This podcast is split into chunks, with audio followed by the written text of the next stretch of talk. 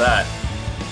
That was good. That was good. And we are off and running. Are we going to do this Paris style with our guest this uh, this episode, Fudge? I guess so. Uh, You know what I mean when I say Paris style, of right? course. Welcome Yeah. to the podcast. Tough stuff, Ricky South. Thanks for having me. Can someone fill me in on what Paris style is?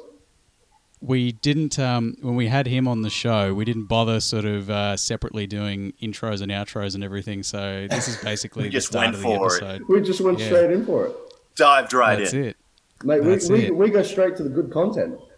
That's it. That's it. The express version, and that's why the gimmick table is rolling in right now. Guys. Oh my goodness. Look at this. It's in my home. Conco, it's in your home. Ricky, it's in your home. Digitally, the gimmick table is in all of our homes. And hearts. Exactly.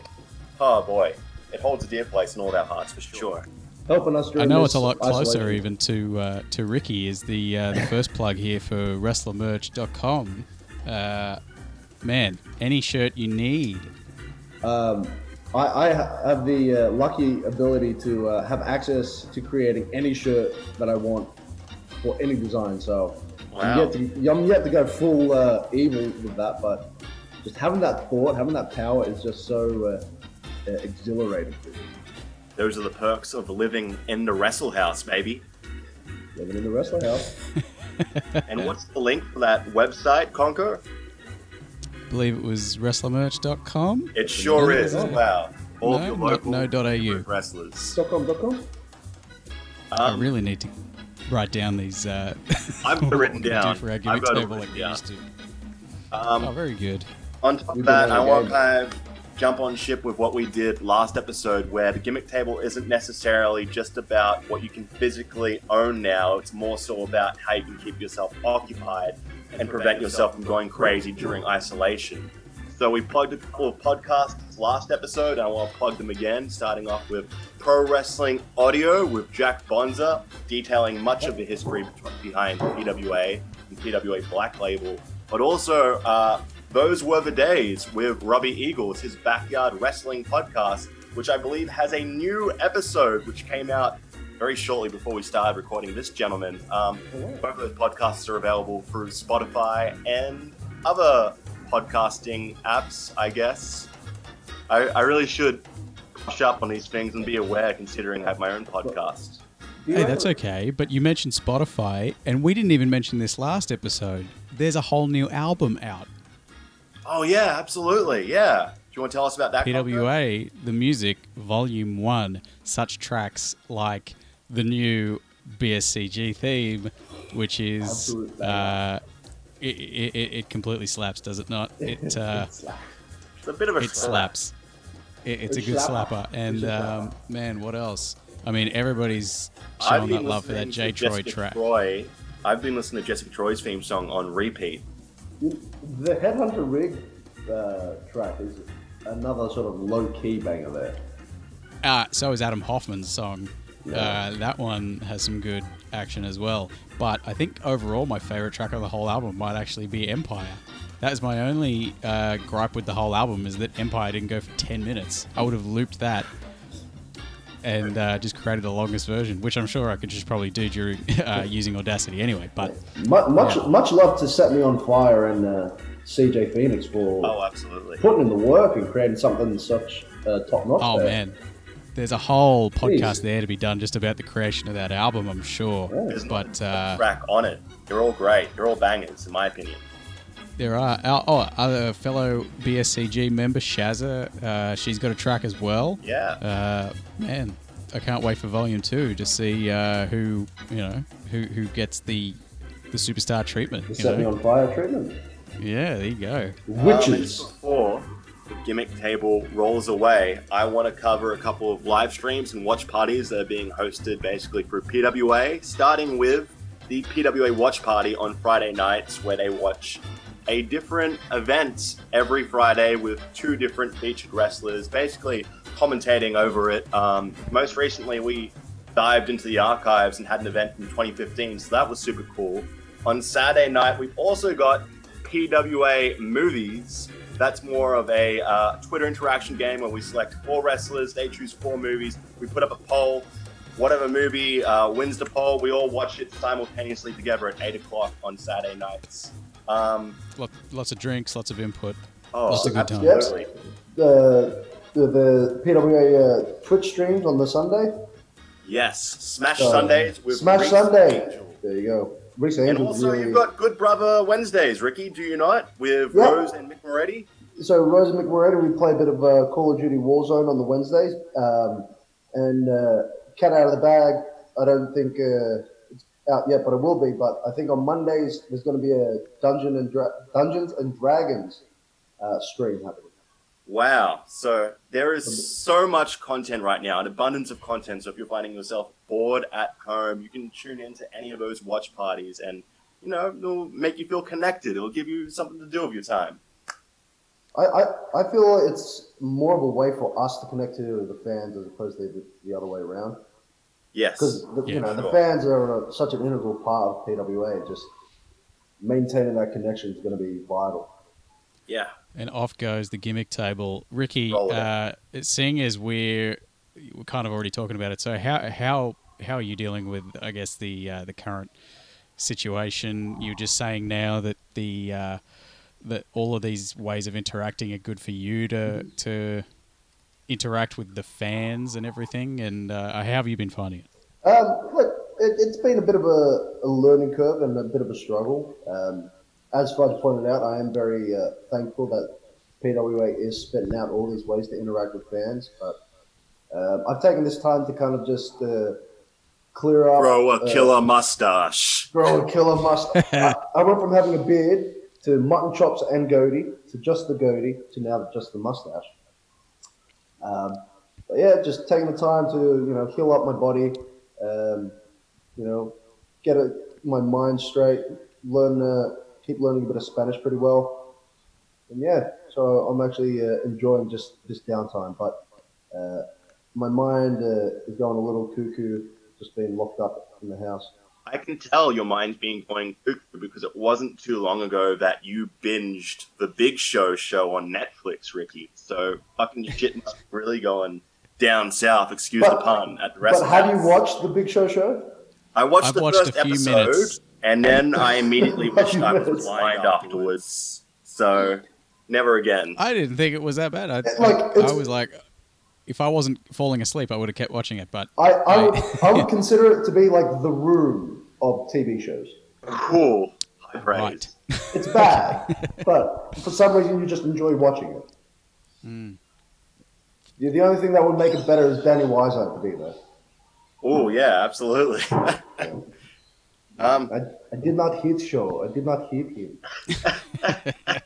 That's one thing we need to do when we can get outside again. When uh, when the theaters are back up and running, there's a uh, there's a theater out in North Sydney that do a screening of The Room. oh yeah. Uh, I think the first Friday of every month. Really? Yeah, I have and heard about people that. come along and they, you know, they throw spoons at the screen and they, it's Well, it's quite, it's I- quite a, a night out. I've also uh, heard of um, cinemas doing the same thing, but with like the Rocky Horror Picture Show and Blues Brothers. And I've always wanted to go to like to the Blues Brothers one, especially where they all like dress up in the black attire and sunnies. Oh, that'd be good. Well, yeah, this one's out at the. Hayden Orpheum, I think. Out in yeah, in um, out in I think around Croydon and North City. Someone's going to tweet and and uh, Someone will correct us. Hopefully. correct that. Yeah. So, but yeah, hopefully when that's running up again, we can all maybe uh, have a night out of it. But I um, would love one. yeah, Ricky, yeah. we were talking not too long ago about the uh, new PWA album, and I have to compliment you. I've told you this before, but I believe you have one of the best theme songs in wrestling today. But I would also like to uh, shine some light onto one of the worst decisions you made in your fucking career. Hey, when you temporarily got rid of your incredible theme song, I Will Survive, and instead replaced it with a cover you did of Hey Mickey. all right. So first of all, uh, it was a cover, but I changed the lyrics. You did. So, so I changed the lyrics to suit tough stuff and my name specifically. Um, and the lyrics, they all worked. Everything worked. It was all set to be a banger. Just the only thing I feel that really let me down was just the audio was dog shit. It was a little faint. You, it you're a bit bad. ahead of your time. I reckon if if we if there was a version of that that was to be part of uh, the music volume two, and that the fans could actually listen to it on Spotify and appreciate you know the effort and the to, I- the, to the actual change of the lyrics, it might actually work, and they might have something to sing, sing along to. I Yeah, I didn't really let hard. they, they sing a, they sing along to "I Will Survive," and that was always Ricky's goal. I remember him telling me early on, "I want a theme song that people can sing along to." Then people Yeah. started singing along to his theme song. And he's like, "Hmm, I'm gonna change this now. I No, no, never no, let I- him live it down." What what it also is is uh, I think at one point Bonza made a status to say, uh, I would love for Ricky to like to have his theme song be Hey Mickey, and I'm like, all right, I'll I'll accept that challenge. Thank you." Challenge accepted. Yeah. So I remember at Gorilla, and I looked to Steve. This was at Paddington, and I looked to Steve. I'm like, it's gonna play. Who's Steve? Oh, sorry, Bonza. It's just, that's his name on Instagram. Anyway, come on. Yeah, kayfabe is dead. Yeah. okay. I, t- I turned to Bonza and I, I tell him, this is going to play now. And then he, he told the whole locker room to shut the fuck up because he wants to hear this and hear the massive pop. And then when my music started playing, it was just so faint and just dull. And then everyone's like, what the fuck is this? And then I came up, so I came out to the most mediocre reaction ever. And then, What building was that in? Was that in the sec- was that the second Paddington? Yeah. Uh, yeah. I think the real sign that you had to go back was when you had that theme song at World Series and it wouldn't play, and then Diego sung "I Will Survive" on the microphone instead. The writing was on the wall. Like it was one of those sort of like epiphany sort of moments where you're like, God damn, like it, it's, Oh it's boy, I like, fucked up so bad. Oh boy, I just made the worst decision of my life. Is that what you were thinking? I, I was thinking like, I because I in that moment I'm like, without my music, who am I? I'm I'm no one. No one likes me without the music. but then I'm like, I just got to go out there in silence. And then Diego just came through. I think like the greatest improvised performance that I've seen in my life, and he saved it. For. It was something special. Forever love Diego for that one. Um, Richard, I believe the last time we had you make an appearance on the podcast was during Coliseum weekend last year when we did the live pod. Oh, we did the live pod, yeah. Yeah. And we branded you. Yeah. Oh yeah, you guys sprayed deodorant on me, and I smelled so good after We that. sprayed BSCG on your back, Yeah. but Jack's packed Rexona instead of spray paint. And did So- Jax, did Jax tear his other quad doing that, or was it just the same Yep. quad? That's what he did. yeah. I think um, what's interesting reflecting back on that now is that was prior to you having a big match. That was prior to you going on to fight Travis Banks that night. Um, Didn't work out so great for you, unfortunately. And now you're on this podcast ahead of um, potentially a longer wait before you face Caveman Ugg, which is another enormous match you have coming up. Um, what's it kind of like having in the back of your mind that match is coming up? You don't know when it's going to happen, but it's going to happen. Um, I guess living under these circumstances, how does that make you feel? What's your mentality? Uh, I think I use that very much to my own advantage in the sense that um, the idea that I don't know when it's going to happen makes me more motivated uh, for longer. Um, yes. Because in my mind, everything could be resolved and the match can happen, you know, in three weeks' time or six months' time. So uh, I at least have to be ready and uh, in my best physical condition, expecting that match to happen, you know, tomorrow or next week. Even even if it may be eight months away, I know I'm going to be like 100% ready for whenever that match comes. And I'm The, sure you uh, will the be. old That's stay ready rather than get ready adage. Stay ready, yes. yeah, correct. Yeah. And, and I've, I've heard uh, Ugg on the Twitch streams and all this. I know what he's doing or not doing.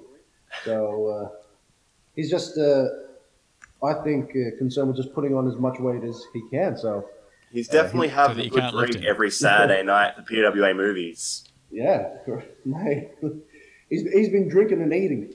So Yeah. I, I, feel like I may have the edge on him. Yeah, man. Well, Coliseum's coming up. We've got a glimmer of hope in the future, so maybe things will line up then. I would absolutely love to wrestle uh, Caveman Ugg for the title in front of no one. Have an empty arena match and have me and Caveman Ugg just absolutely beat the living shit out of each other That would be cool. That would be really dope. And um, In a cave. in a cave. Man, Oh, man, they they main evented WrestleMania with it, so why can't we do it? yeah. Hey, I love it. Yeah. was it, Ricky, performing at the PWA Cancel event in front of no audience? I was able to be there um, in person, but I didn't get to wrestle that that night. Um, how was it for you that night, wrestling against Jack Bonza under those circumstances? Because it was it was such a crazy vibe. I feel like there was still such an energy in the room, even though there were there were no fans in attendance. Um, let me just say, first of all, Fudgy, you may not have been wrestling, but you had a vital job to do, being the sanitation uh, commissioner. You know, enforcing the, the strict hygiene rules and social distancing. Uh, but it, it was weird that night, and Fudge, I'm sure you can attest. Uh, every show PWA runs, there's a big sort of community or family sort of feeling for it. But for some reason, that show, uh, that family feel and drive was the strongest I've ever felt. And Yeah, it really made for, I think, it's something pretty special. So it was one of our best shows, I think. yeah, it was a cracker show.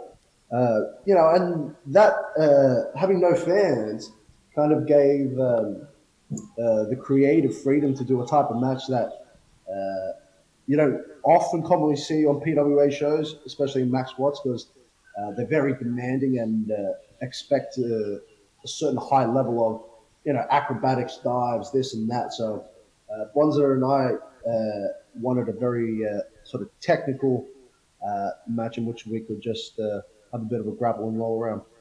So I, I thoroughly enjoyed it on all aspects.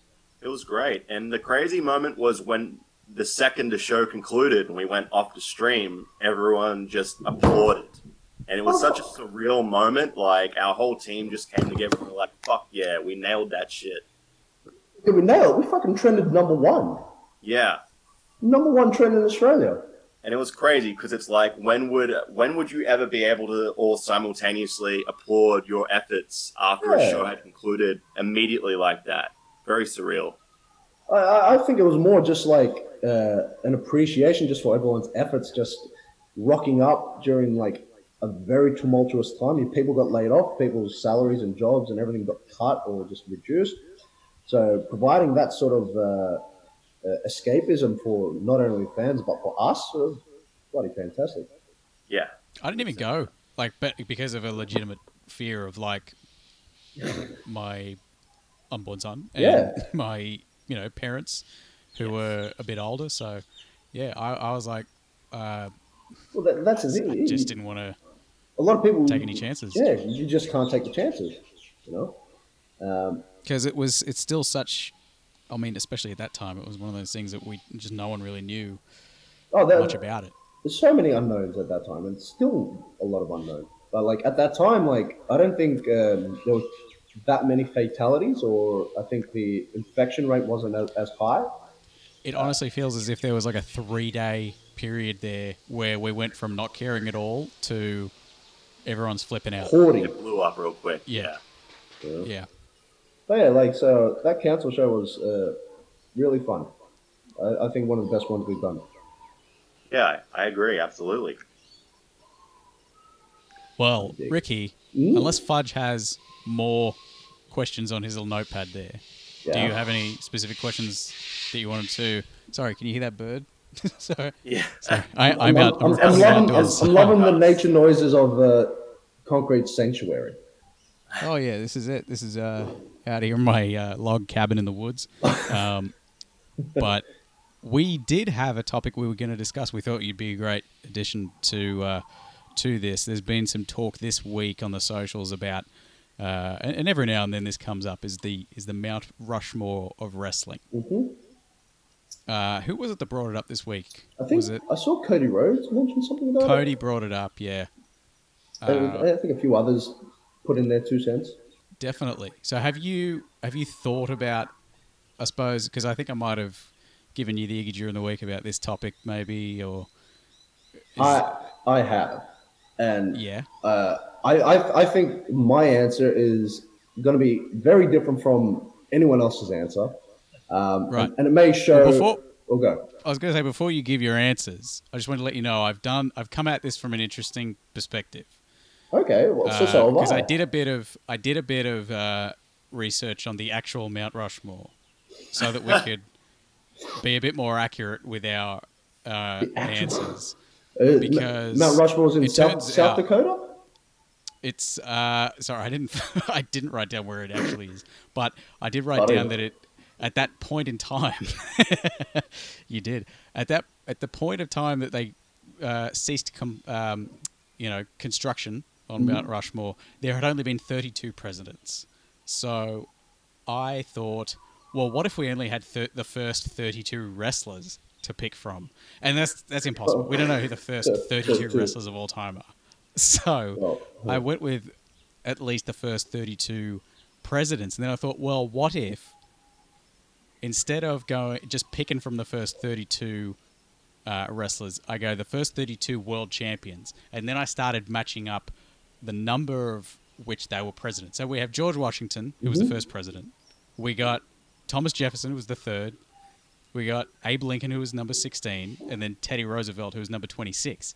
So if we go with those same numbers for the first, out of the first 32 world heavyweight wrestling champions, Can I get- champions, instead of just wrestlers, because that's at least information that I could dig up. I think I may know your number one. Right. Well, the number one is George Hackenschmidt. Hackenschmidt. Yeah.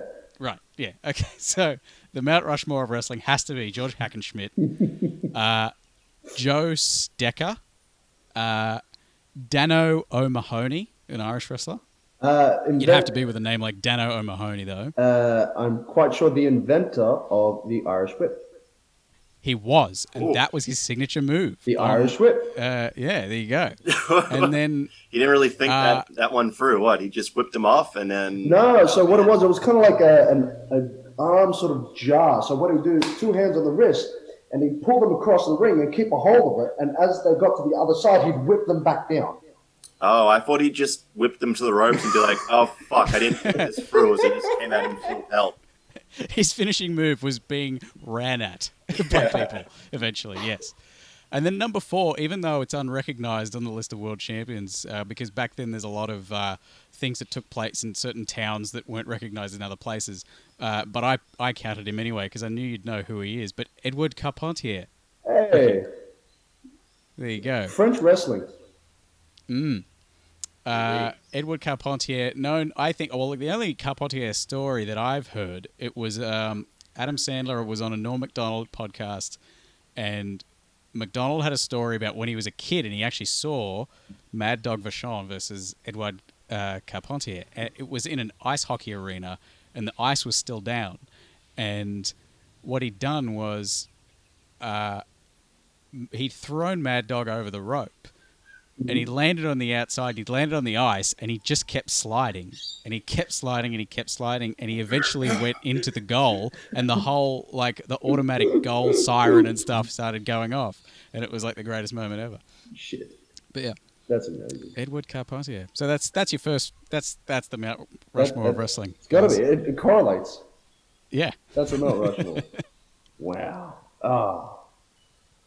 Do you have your Mount Rushmore, Ricky, that you'd like to share with us? I, I do have my Mount Rushmore. Um, uh, so a lot of people would have their own, obviously, subjective Mount Rushmore Yes. um, based on whatever uh, qualifications or criteria um, that they deem fit. Um, I deem my four uh, to be, I think, based solely on their cultural and historical impact to the world of professional wrestling. Now, I'm not just narrowing this down to Western uh, professional wrestling, so North America. I didn't think you would. Yeah, that was the expectation. So, Yeah. uh, obviously, I want to broaden this out to different sort of forms. Uh, so, um, first one, uh, and three of them are going to be very common. Uh, the first one, uh, if you go in Lucha Libre, you'll have to pick El Santo, Mm. his uh, dominance and reign going from the 30s to 40s to the 80s. You know, in a time of uh, such Mexican revolution, he was just uh, a nice Father of little Lucha idol. Libre. Father of Lucha Libre. Uh, my other one, uh, if we go uh, across the pond, go over to uh, Japan, uh, I would say Rikidozan will have to be on the Mount Rushmore.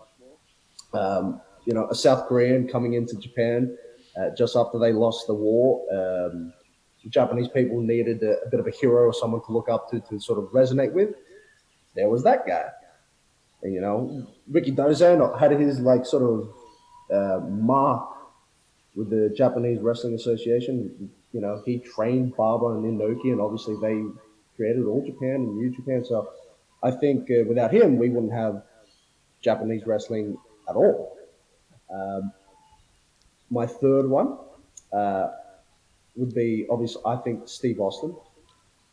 Um, I, I, I think, and I've heard, uh, maybe John Cena could beat him, uh, but I think Stone Cold was the most marketable and uh, high selling uh, merchandise professional wrestler of all time for WWE.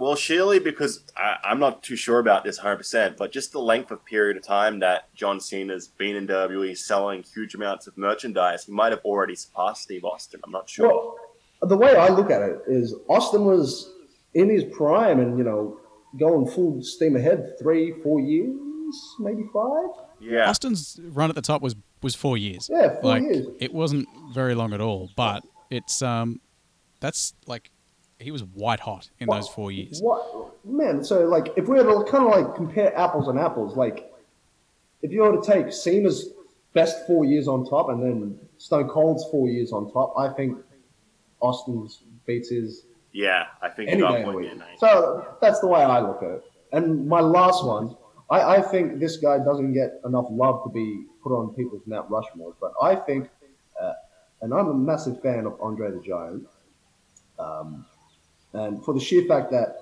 uh, he was arguably one of like the first true, real attractions Yes. you know, in, in professional wrestling, especially in North America. One of those guys that like promoters brought in to have their fans come in and just look in absolute awe and amazement, like holy fuck, this seven foot plus, five hundred pound behemoth, this giant of a man, is actually wrestling in just before our eyes. Someone we didn't think could be this big is right here. You know? he was So- the definition of wrestling being larger than life. larger than life, you know, and people like people were real carny with him. They'd taken on one promotion, he'd only be there for like a week, go to the next one for a week, and do the complete rounds, then come back to the first place after like two years, and then he's you know he's fucking Andre the Giant again. It's so special. Funny you say it was such a carny thing because everyone makes such a big deal historically about Hulk Hogan body slamming him, but that dude got body slammed so many times. so many times. And I mean, like, that's when he did, when he was doing his loops. The the main guy of the territory, I think a lot of them would fucking end up body slamming fucking Andre. Yeah. You know, like, how, how over could you get your guy by body slamming fucking this guy that's touring the country, this behemoth? You know? So, like, all these gifts have gone around and just everyone just being like, yeah, everyone like body slammed like Andre the Giant from like Warrior to Ernie Ladd to fucking Stan Hansen to Harley Race. Just everyone body slammed Andre the Giant. That's my Mount Rushmore. That's my four. Good. Pretty, There you go. Pretty, pretty good. Pretty, pretty good. Budgie? Um, look, I went purely subjective. I wrote an objective list, and I'm like, I don't like it because it sounds too much like everyone else's lists. so I did. Hogan, Um, Hogan, Hogan, Austin, Flair, Rock? uh, I put Sammartino in there, so it was Yeah, San yeah. Martino, Rock, Austin, Hogan. But and I was like, maybe I could do the Mount Rushmore of comedy wrestling. Oh! nice. Yeah. And this is my Mount Rushmore of comedy wrestling, as in the guys that have influenced me the most. Mhm. So I've got Kikutaro, Yep. Santino Marella, Very good. Very good. Les Kellett, Yep. Very good. And Orange Cassidy. That's my four. That's my uh, Mount Rushmore of comedy wrestling that have influenced me to be the goofy fuck that I am today. All right. Yeah. Okay. Dave. Or Uh, Coco. any, Uh, I mean, look, other than the bit of research I did, um, yeah, if I was to give you one of those, you know, uh, you know, the the answers like the Rock Hogan, uh, my answer in that arena is uh, Hogan, Rock, Austin, Cena, yeah. with the one thought of maybe subbing out Rock for Andre, because Andre was, uh, like, I agree, no one gives Andre the, the credit he deserves. I wouldn't put I wouldn't put Flair in it. Um, I know some people would be a bit you know, Flair would be in everybody's, but I wouldn't. Um, I don't think he was the same, had the same impact as the other three. Um, I, I think trying to just pick like four guys like for the wrestling Mount Rushmore from like North America, that's it's going to be too difficult. There are too many, Yeah. you know, uh, and the, the other thing too is that like, what's what's Rock better known for now? Probably movies. probably Like- made more money there. Yeah, and I I think I tweeted out recently the discussion point of does do people like Rock was going to be successful regardless, but would he have been? Would he have been what he became so fast if there wasn't as many eyes on the WWF at the time, thanks to Stone Cold Steve Austin? Yeah. Who like, knows? Who knows? Yeah. You know, like So he definitely got the rub, I think, even though he was, you know, awesome. But uh, yeah, it's interesting. Yeah. Hey, what about uh, a Mount Rushmore of the shits? Like guys who totally suck. You know, I feel like our efforts could be spent on better things than just burying people. Because to me, it would just be the Sandman, four heads, just four different ages of the Sandman. four different stages of high or drunk. Yeah, exactly. Yeah, Oh, that's my Mount Rushmore. it's kind of incredible to still see uh, Sandman stinking places up today. Oh, jeez, he The sucks. legacy. He always sucked. Yeah. Like, I don't care if someone sends him this. I'll.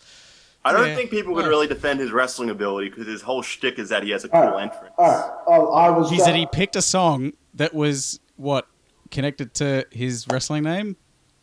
Yeah. I mean, come on. Come on. Uh, to be honest, if I ever wrestled Sandman, like I would stand in that ring, just witness that entrance, and I would take that pin. But the thing So is, is that the crowd is his entrance. He's not. You can just play the song. Raising Who's some gonna It'll be just be Ricky South versus no one, but we're going to play the song for three and a four. Yeah, was Ricky's it right. He's and a half really good at hitting himself in the head with beer Yeah, cans there you and go. his kendo stick. Who's going to do God. that? That's what we need. We need Sandman. Maybe that that's that's where we went wrong. We should have just picked really really popular rock songs for everybody to to to sing along to, and your name could have been "Back in Black South," and then, or you know, "Stairway to Heaven" fudge or something. Um, Ricky, I was talking a bit about uh, silly wrestling before, and I? I could be wrong, but I feel like you are the opponent I have faced the most in my career so far. I'm not sure if it's the same for you, but definitely singles, multi-mans, tag matches. Like I've had the most matches with you, I'm pretty sure, and I've put you into a lot of really stupid situations where we've done some goofy comedy. Do you have like any memories off the top of your head? Because I know we've had a lot of ridiculous matches about weird matches or experiences we've had wrestling each other. I can think of a few. I'm, I'm, I'm sorry, but maybe like one does it just doesn't pop up straight, you know, uh, from my memory bank. Am I really that forgettable, Ricky? No, no, no, no. It's not because you're that forgettable. It's because all of them are so awesome that all on par. You just can't pick one. Like, Fudge, you have an innate ability. Like every time I like wrestle, and it still happens now. So many people are like, "Yeah, we'll do this, this, and this," and then you'll kiss me, and then I'm like, "No, why, why the fuck would I kiss you?" But Fudge, on the other hand, says it with such conviction and he convinces me that this is going to work and that it's going to be hilarious and that everyone's going to love it, that he knows comedy. And then I'm like, yeah, all right, well, we'll, we'll do it. When, when we're going over it, I'm like, okay, we'll see how this goes. And I'll give you credit. Every time you and I have done it, it gets a good reaction. Yeah. I, I watched back for some reason just our, our rock and roll three-way with Jimmy Townsend because he brought it up a couple of days ago. Yeah, he did. You're right. You know, and too. there was a point in the match whereby uh, we we wanted to have a little bit of a kiss, but then we got cut off by uh, Jimmy, and then he wailed on us. We turned it around on him, and we both went to double whip. But as we double whipped, we looked at each other. You called for the friendship kiss, and we uh, like just pecked each other. a little peck. a little peck, and we whipped off, and that kind of just The audience weren't expecting it. No. Um, you just remind me of another thing that happened. We were wrestling at sorry, we were doing a tag match at Newey. It was you and me against the prefects, and I had the worst idea of my life where I wanted to do my corner splashes with the prefects in opposite corners, Oh. with you on my back. You have your entire weight on my back in like a backpack position, and like would've you're heavy, pretty- and I- you're I would've- sliding I'm up not my back.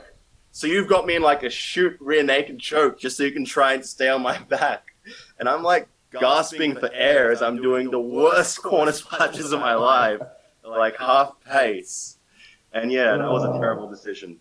like on your back. Guys, oh, go, go, go. Weren't we all in the same? Weren't we all in the same team in that match in Newey when someone The ran One in the ring? Direction match. Yes! Holy shit! Yeah, do you want to fill, fill in our listeners on what happened there, Conco?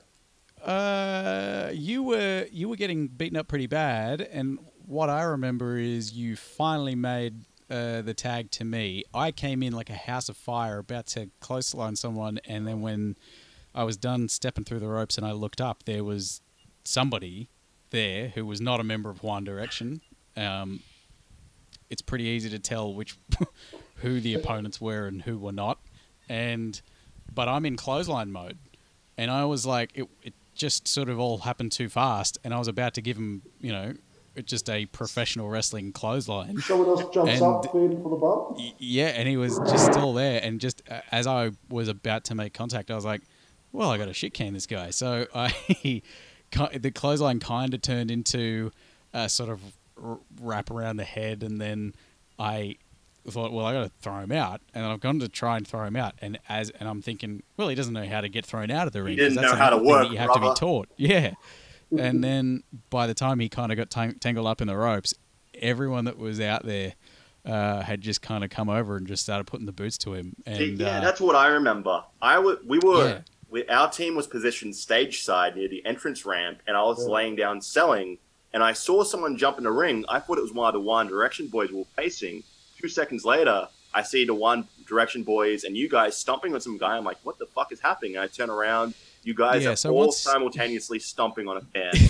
yeah, I, I only got like a couple of good kicks in, and then I turned around. I had to get uh, I, I had the giant Juan, and I just uh, I just got on top of him and just started like just giving him just some you know mounted punches to the face, and he's like, "What do we do?" I'm like, "We'll just sit here until they're all stop," you know, because they're not going to look at us no matter what we do. yeah. So I'll just like instead of whacking on a chin lock or whatever, the easiest thing to do was just to keep Wait it out. punching and punching and and then when I felt like we kind of had him, I pinned him and just did a couple more boring things, and I was like, all right, let's go back to what we had. That was right at the end of our match anyway.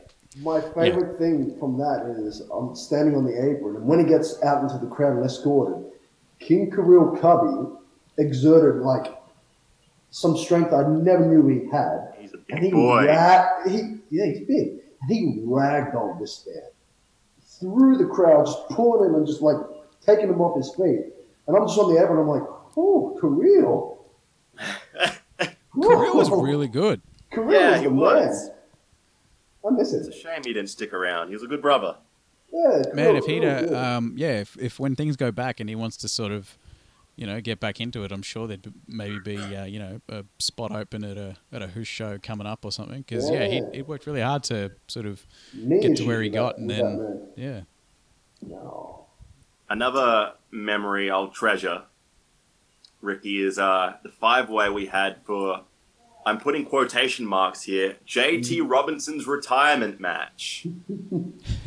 that was one of the funnest matches I've had, and it was capped off by, it was a five way. Um, all four people that weren't JT doing the classic, I'm sorry, I love you, super kick, Shawn Michaels, Ric Flair moment. Yeah, But now I'm hearing. Are you hearing the rumors that JT wants to make a comeback? I am. Uh, See, I don't think JT could ever top that match. JT and I are uh, somewhat of uh, gym buddies. Yeah. So I, I, I spot him on his two kilo shoulder presses. and he's he's gunning for a Coliseum entry. Oh, sorry, uh, yeah, Coliseum entry. You so that he would be- should. So he should.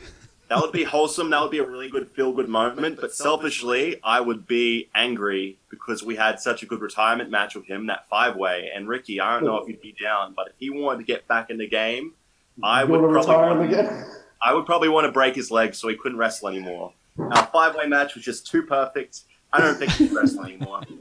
Can I just say, like, I love all participants in that five way match, but there was just one participant in there. When you look back, I'm like, hmm, why was he there?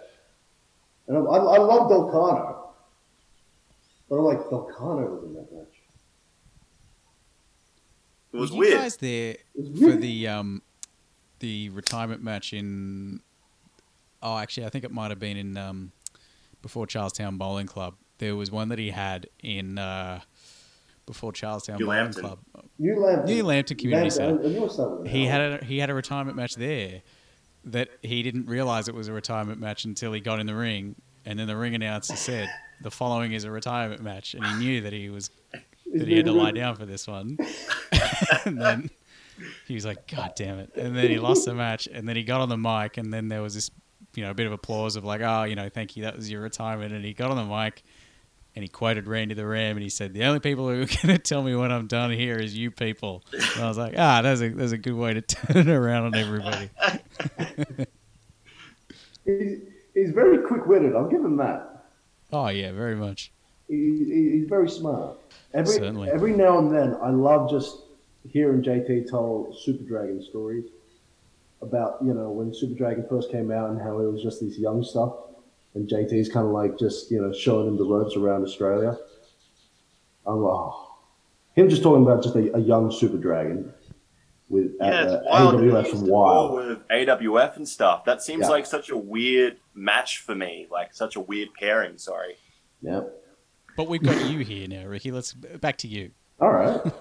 we're, we're, yet, we're yet to really hit the topic of the podcast, which really entices me, and that's all the Seinfeld stuff. So we'll hit on that. Oh yeah. Oh man.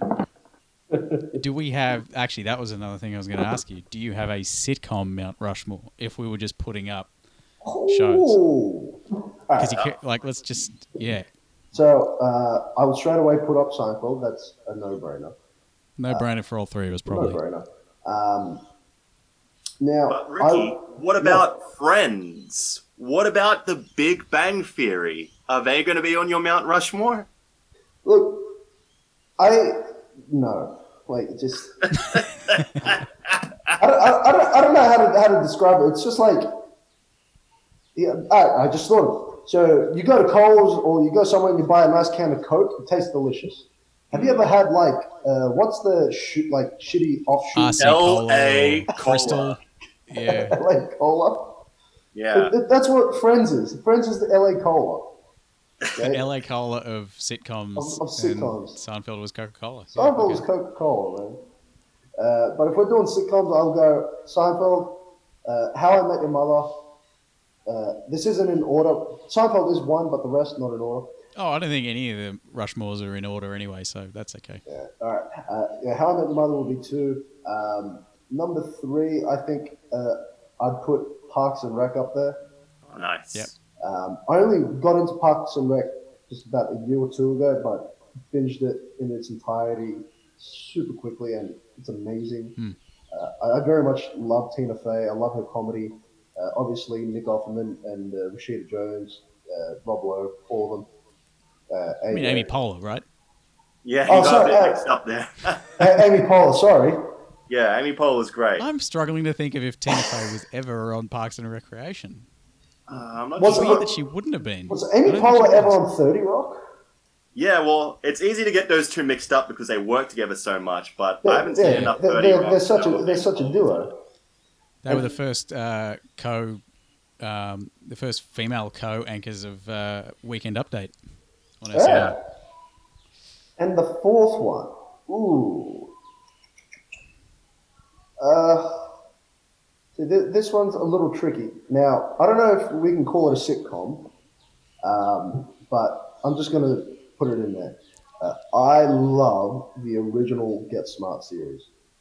Oh, Yeah. So with, with Don Adams. There you Nice. go. So I, I, because I'm a big Mel Brooks fan, and I just think, just that comedy, I just it's stupid and it just tickles me fancy. So I, I reckon that's my fault. Jens, Fudge, do you have a, a sitcom?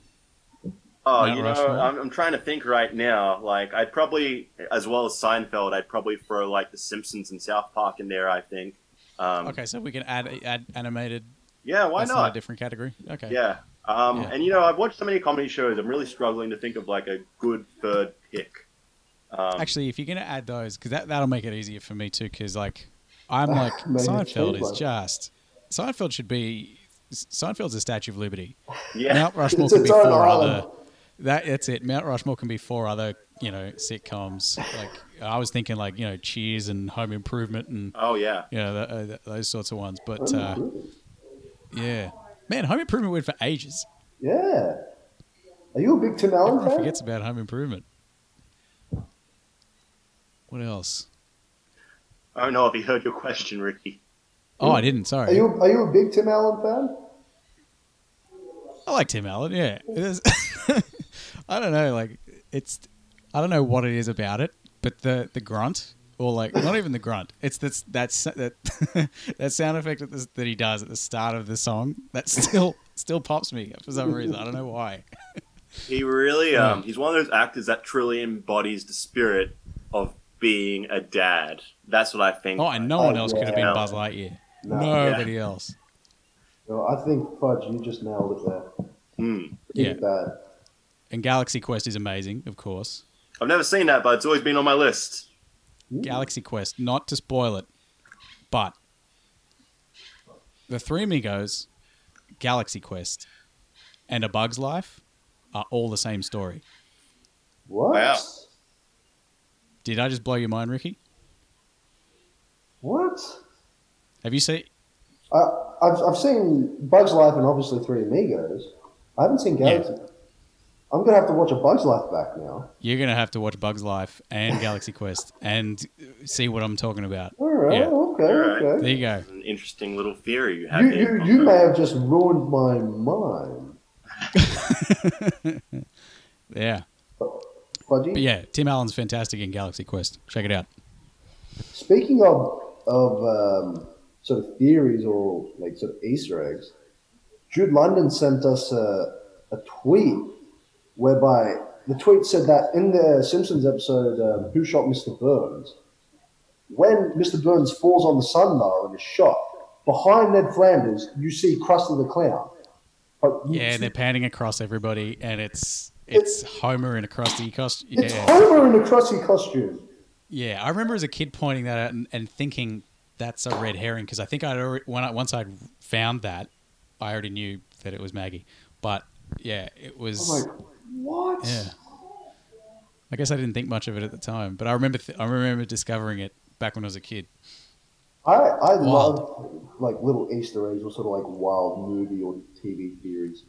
Yeah, it's always Mm-hmm. nice hearing little trivia facts. Hey, really gives you an appreciation for the art form. You, have you guys? You've obviously heard of like the, the Marvel universe, right? Oh, sorry. Um, sorry. The Pixar. Is it Pixar? Like the Oh, Pixar with theory, sorry? the the Pizza Planet truck. yeah, the Pixar theory where all the movies are on the same timeline. Yeah, I Oh, think I yeah, have seen that. Yeah, so there's a theory that on all Pixar movies, all of the movies are on one linear timeline.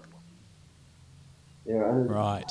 And there's just like Easter eggs, yeah, like the pizza truck, that brand is just like very like um, prominent in all the movies. And I- I went into a big sort of dive into this. I'm like, either this is the greatest storyline that anyone's ever thought up with, I was like came up with, or people got really high. Yeah. Uh, I know that those movies also have like the there's a number that needs to be in all the movies because that's the number of the room that the first group of Pixar animators all studied animation in or something like that. There's Yeah, there- there's but- all there's all like that little stuff there. Like, uh, Yeah. there's also a like a big one in the like the Tarantino world where like uh, They've got a few. They've got like the cigarettes, I believe. they got the Uh. cigarette, but um, the other one was uh, uh, Vic Vegas or Travolta's character in Pulp Fiction is uh, the brother of uh, Michael Madsen's character in Reservoir Dogs. was. Yeah. and, Oh, yes, I, I gotta Vegas say, brothers. I didn't love Once Upon a Time in Hollywood. I've only seen it once. I don't know if you guys have seen it. I've seen That's it. all right, yeah. Um, Oh, that high pitch, Ricky. That's not indicating good thoughts about the movie. I it, I think it's it's different from what Tarantino usually does, and I think I've grown accustomed to like his sort of style of movie. So I liked it. I just it, I was taken in surprise by oh this isn't you know your sort of stereotypical sort of Tarantino movie. I didn't think I was going to enjoy it, and then I enjoyed it. I, I, I, I did enjoy I had it. moments I enjoyed in it, sure. It was just a long stretch of a lot of nothing happening. It was definitely Tarantino making the movie for himself, not other people. Like he is a massive fan of like sort of the Western movies or like sort of sorry not West like the old West sort of style Yeah. movies. And oh I my feel like god. there was a lot of Hateful that. Eight is incredible, though. Hateful Eight is terrific. I love it. You know, uh, it, it's definitely a slow burn, but uh, I like I like when his stories pay off. He's really great at building suspense, and that's what I feel like was lacking in Once Upon a Time in Hollywood. There was only a couple of scenes really that had a lot of suspense in them, but I feel like that's one of um, Quentin Tarantino's best talents. I, I think People he, often underestimate the power of suspense. Oh wow, blew me away. I, I, and this is very typical, but I think it, his best trait, or like what he does so well, is his soundtrack that he picks. You know, Oh, always great soundtracks. the music that he picks for all the these scenarios and situations are always bangers and always a class. Like I've recently just been addicted to the Kill Bill soundtrack, Oh yeah, so And then many just- great tracks. and then just uh, realizing where all these songs are in the movie, I'm like, it just heightens the the tension or you know the collision or just uh, I, the suspense just fucking lifts it. I'm like, oh yeah. Yeah. Some very calming uh, sounds for our listeners. Yeah. Cut out that one piece of audio and play it over and over again while you try to fall asleep. Make it your ringtone. The comforting Absolutely. sounds of Ricky South grunting. Soothing. So, actually, I've got one more uh, non wrestling related question for you, Ricky, before maybe we uh, wrap this up because we're starting to push an hour here. Oh, I don't want to wrap it up. What's your Mount Rushmore of supporting Seinfeld cast? Oh, a lot of, a lot of Mount Rushmore questions. Oh. Yeah. It's really just a top four. That's It- it. it- it- uh, yeah. all right, so the first one that comes to mind for me, uh, I'm going to put David Puddy right in there. Yeah. So, Puddy's in there. Um, oh. See, I don't consider Newman as a supporting cast. I, I, I love him into the main cast. You reckon Newman is the fifth cast member? I think he's the fifth cast member. Yeah, I think so as Interesting. well. I, I, I think they just need an antithesis Right. or like an opposite. And I think It's interesting if you ever watch any of those like uh, uh the like those extra bits like on the DVD box set and stuff. They're all on YouTube now anyway. But like apparently Michael Rich was, was very adamant that he doesn't he his stuff didn't turn into a double act. So he didn't want to with Newman and he didn't want to with Mickey either. Really? Yeah. He just wanted to keep I don't know, he, there was something about it he just didn't want it to become that. Like an Abbott and Costello or uh, you know, something like that. Interesting. Well, well, look at Abbott and Costello and look at the career of Michael Richards. So Yeah. you, you tell me. Uh, uh, I'm not going to put this person in as like a, a two or three or four, but I'm, he's in the four, and I absolutely love. Uh, I forgot his first name, but Mr. Kruger. I love Mr. Kruger. Yeah. So uh, George's boss from the Kruger. Yeah, Industrial, Kruger had some great Yeah. lines. Kruger Industrial Yeah. Smoothing. Yeah. I, Boy, I- did we take it on the chin last year. he was the most chill boss ever. I've been locked out of my office. Well, I'm going home. I love the episode where uh, George keeps trying to get the one great liners before he can leave the meetings, and then Kruger Oh, yeah. pulls that shit on him at the end and leaves him alone to do all the work. I love it where, where he's just in the office. He's like, "Look, George," and he's like, three spins, no hands, all me. Yes. Why? But it's, it's brilliant. Um, ah, it, it's going to be very tricky. Um, I'm going to lump in uh, J. Peterman. yes. Peterman was fantastic. I J. Peterman was such a classic, you know.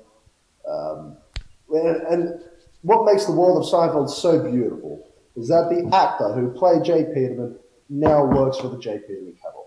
Does he really? He does, Wow. does. That's forgot the- very. That's a nice full name. circle. It's a full circle. Um, you know, uh, I think it's just Does Frank Costanza get a, a jersey at all?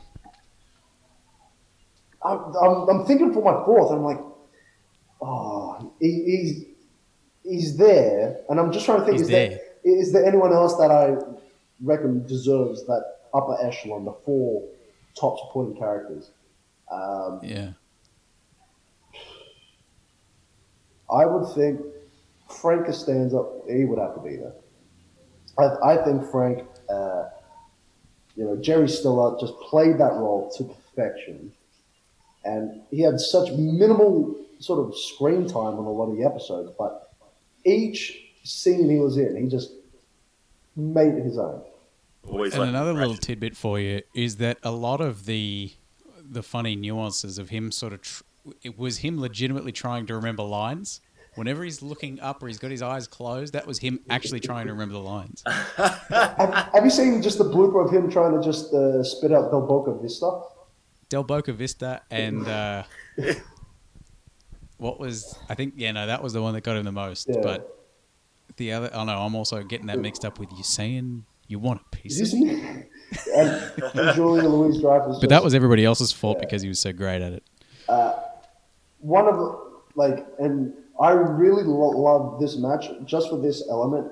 There was a match we had at Rock and Roll Conquer. I don't know if you remember. You and I were wrestling, and you decided to throw the challenge of how many Seinfeld references you can throw in there, or like we can get into the match. Oh yeah yeah yeah that was at it. yeah was it at Campbelltown? That was at Arizona? Campbelltown, and I, Yeah, yeah, I yeah. think you did like ten of them, like 10, 10 references. Most of them were by Frank Costanza, and the one and the ones that lost me were uh, "I feel vigorous," yeah. and midway throughout the match, you're just like, I, I lifted a dumbbell to, today. I feel vigorous. Yeah. and the other one was just uh, I don't know, can't recall the, the setup to it, but just out of nowhere, it just blurted out. That's perverse. oh yeah, no, it's because you were being very, you know, you were playing your gimmick up. So yeah, that was that's voice. That's perverse. Fantastic. Now, all right, now I got to hear everyone else's for. I I'm really going to struggle to put mine together because I feel like it has so many good side characters, but so many good one-off characters as well. So A lot of one-off those are coming to my mind. Um, That's the that- thing. Like the Soup Nazi was a one. Like, Yeah, that was a sure. one. Like, but he'd be. he- I wouldn't be surprised if he was in some people's. Or in my, the car would dealership, probably the be. guy that steals the Twix bar from George. Yeah. He's going to be one, one of my favorite one-off characters. Big guy, short, Bookman? short name, Bookman. Bookman. Oh, I love That's my that's was a my great one. dad's favorite character.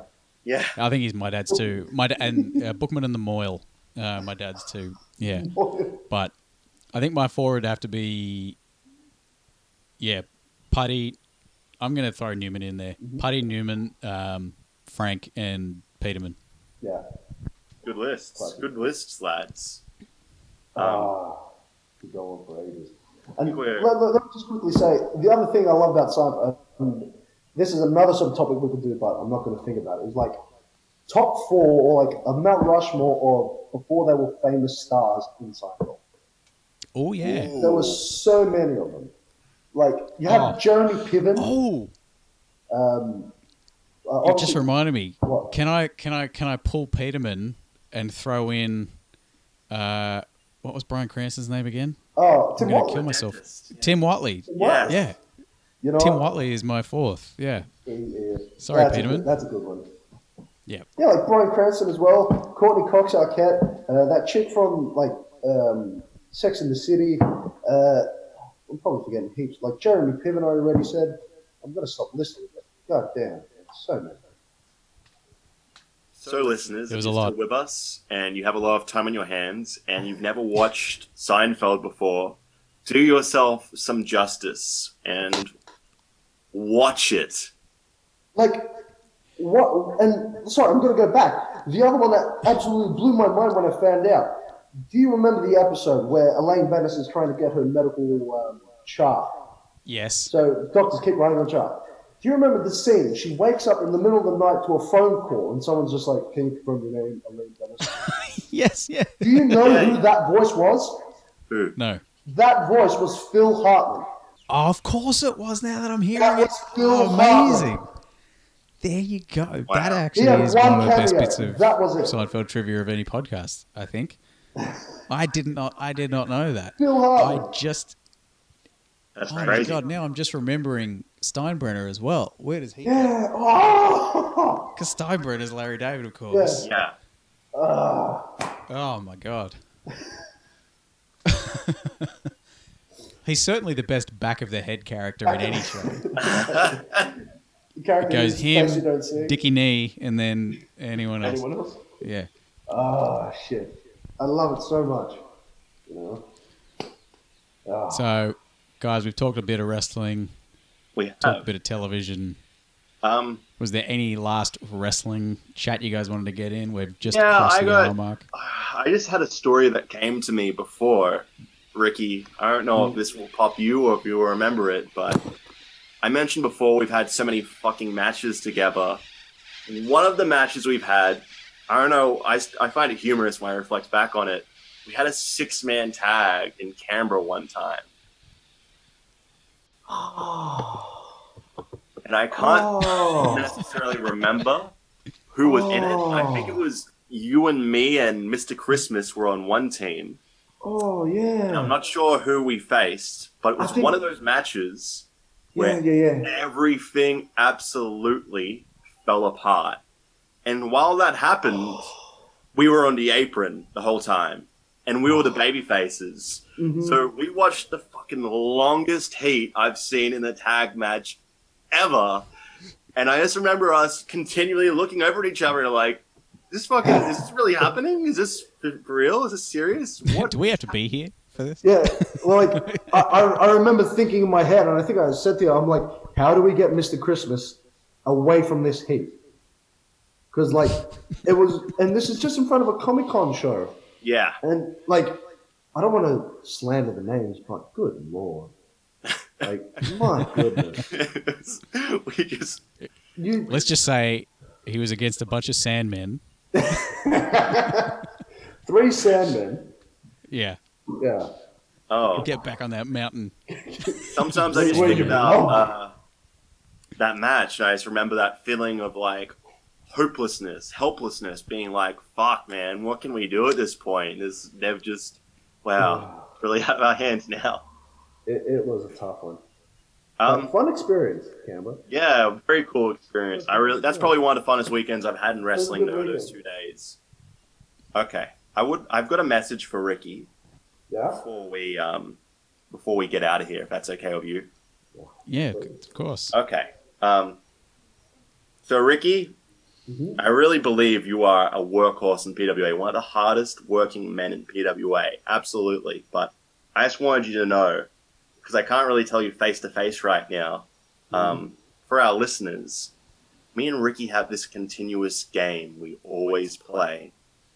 And the way this game works is whenever uh, your opponent, and my opponent in life is Ricky in this game, is standing around oblivious with their hands on their hips, you have to try and sneak in and interlock your arm between their arm on while their hands on their hip and place your hand on your hip. it sounds convoluted, um, but it's just always a really good oh fuck you whenever you manage to catch someone off guard and do it. And um, I've gotten Ricky a few times. Ricky's gotten me a few times. This has been going on for some time, but now I'm not going to see Ricky for a while. Unfortunately, the last time we we played, and the game is always happening all the time. It There are no off days. There are no off hours to this game. It's just you always have to be alert. And anytime you stand around with your hands on your hips, you can get hooked. And the last time uh, we had any engagement in this game, Ricky hooked me. So Ricky, I want you to know, closest I can do to face to face right now. I hope you're training real hard for Caveman Ugg, but I hope you're training even harder for me. Because I'm fucking coming for you, mate. You got that last point on me. But when you're not ready, I'll be there, You, waiting. you, you don't realize I've in, drilled it into my mind. I cannot just rest my hands on my hips anymore. Oh, me too. It still happens sometimes, and we think like you, we used to score points over each other way more when the game first started, and now it's a bigger stretch in between when anyone hooks each other. But Ricky, hope you're sleeping comfortably. I hope you're having nice little dreams because the reality is when you leave isolation, I'm gonna Yeah. hook you. I'm gonna get that point over you, and I'm gonna oh. prove I'll I'm the the best at doing this stupid convoluted game. I'll wait for the day. Coco, let me just quickly describe how I got Fudge, and this is how we how we left it. So Fudge, all and for the listeners, they won't see the dance, but in almost every match that Fudge did with me, he would want to do, do a dance routine where he'd kind of like tap my feet, feet, hands up in the air, spirit fingers, hands on the hips, turn around, little jump, and then end it. So one day at Ring Crew, when after the show back at training, It was like 3 a.m. as well. 3 a.m. I was at my weakest. I pulled Jude aside. I'm like, Jude, I need you to do that dance with Fudge.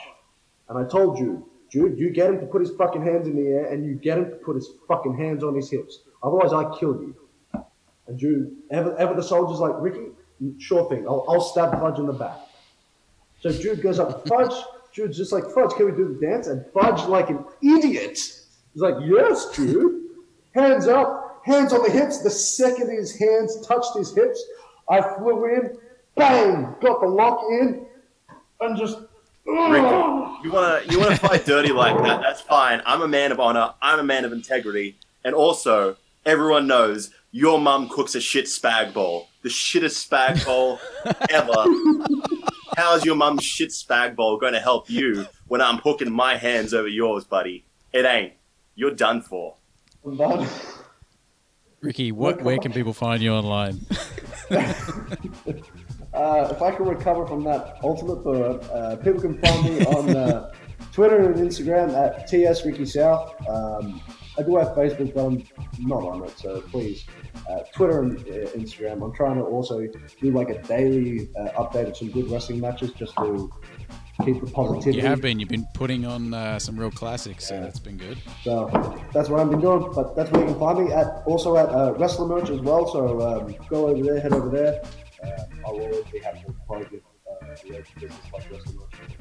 Yeah, Fantastic, and I am, of course, at Strong Concrete on Facebook and Twitter, and at Dave Concrete on Instagram. You can, of course, get to them from the host section of our very website, concoandthefudge.com. Big Fudge. Beautiful. My details are on there also, but if you'd like to know them now, if you don't know them already, I'm on Instagram and Twitter at buttpuncher underscore, and I'm also at Facebook at the buttpuncher. Ricky, Gang, thanks so much for being with us here today. I wish that this didn't have to end. Hey, we can we can keep talking, I know we can keep talking. but for Conco and the Fudge, this has been episode forty-seven. It's yeah, a long while since the first time Ricky was on the podcast. That's for sure. Oh, crikey. Do you, Fantastic. do you remember when we did the first podcast? Or like the podcast Didn't we do that in my flat in in Ryde? uh, And uh, Yeah. we did the the opening with you two doing the opening because I wasn't there. I was too busy being a superstar. Oh, you came in oh, late. yeah. Yeah, I've be, I've lived in three different places since then. Oh, Ryde, Ryde traffic, though, horrible. Yeah. Oh yeah, it always sucked going to that place. Oh my god. Yeah. The Ryde traffic's terrible. Now. Yeah. Well, when this is all over, we can. Uh, I'll have you guys over, and you can sit on the couch, or we can sit out here at uh, out here in the in That'd the wild. lovely. Look, Yeah. I, I, I haven't taken advantage of it at all lately, but hey, Conco, you live about 10 minutes away from like a little sort of holiday destination that my grandparents have that I'm able just to go up to whenever I feel. Oh yeah, we've That was at the entrance, before. right? That's at the entrance. And yeah. well, just, Well, I lived at the entrance for all of last year. Yeah. I didn't see it once. I know. This is what I mean. Like I, I haven't, I haven't, and I just haven't taken advantage of it. I'm, I'm a fucking That's all idiot. right. Well, I'm not that far from it now, anyway. We've so got to take advantage of it because there's that great burger shop there. I'm forgetting the name of it right now. Oh no, no, that's at Wyong. Um, oh yeah, What am I another one you mean? It's Yeah. not that good, Fudge. The burger place. Yeah. Which burger place are you talking about? So, um, so. Hey, look, I'm just going to say we're going to talk about burgers, but that's been Conco on the fudge. oh, sorry. so I thought we stopped. this is this is kind of got this ending kind of got a, lot, a bit away from us, didn't it? Well, we got to say anyway. that we always end our podcasts with. Oh, of uh, course. Ricky, Do you have a beverage with you? One second. I can All right. crack open the Little Creatures. Well, listeners, thanks for tuning in to yet another episode of Conco and the Fudge. Richard South, thank you for joining us. It's always. Hey, this is Ricky. South. Richard was that uh, That other dude.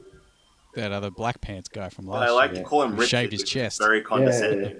I hate Richard so much. Yeah, especially because your name, like legally, is It's Ricky Ricky. as well. Yeah, so So, that's why it's even better. yes.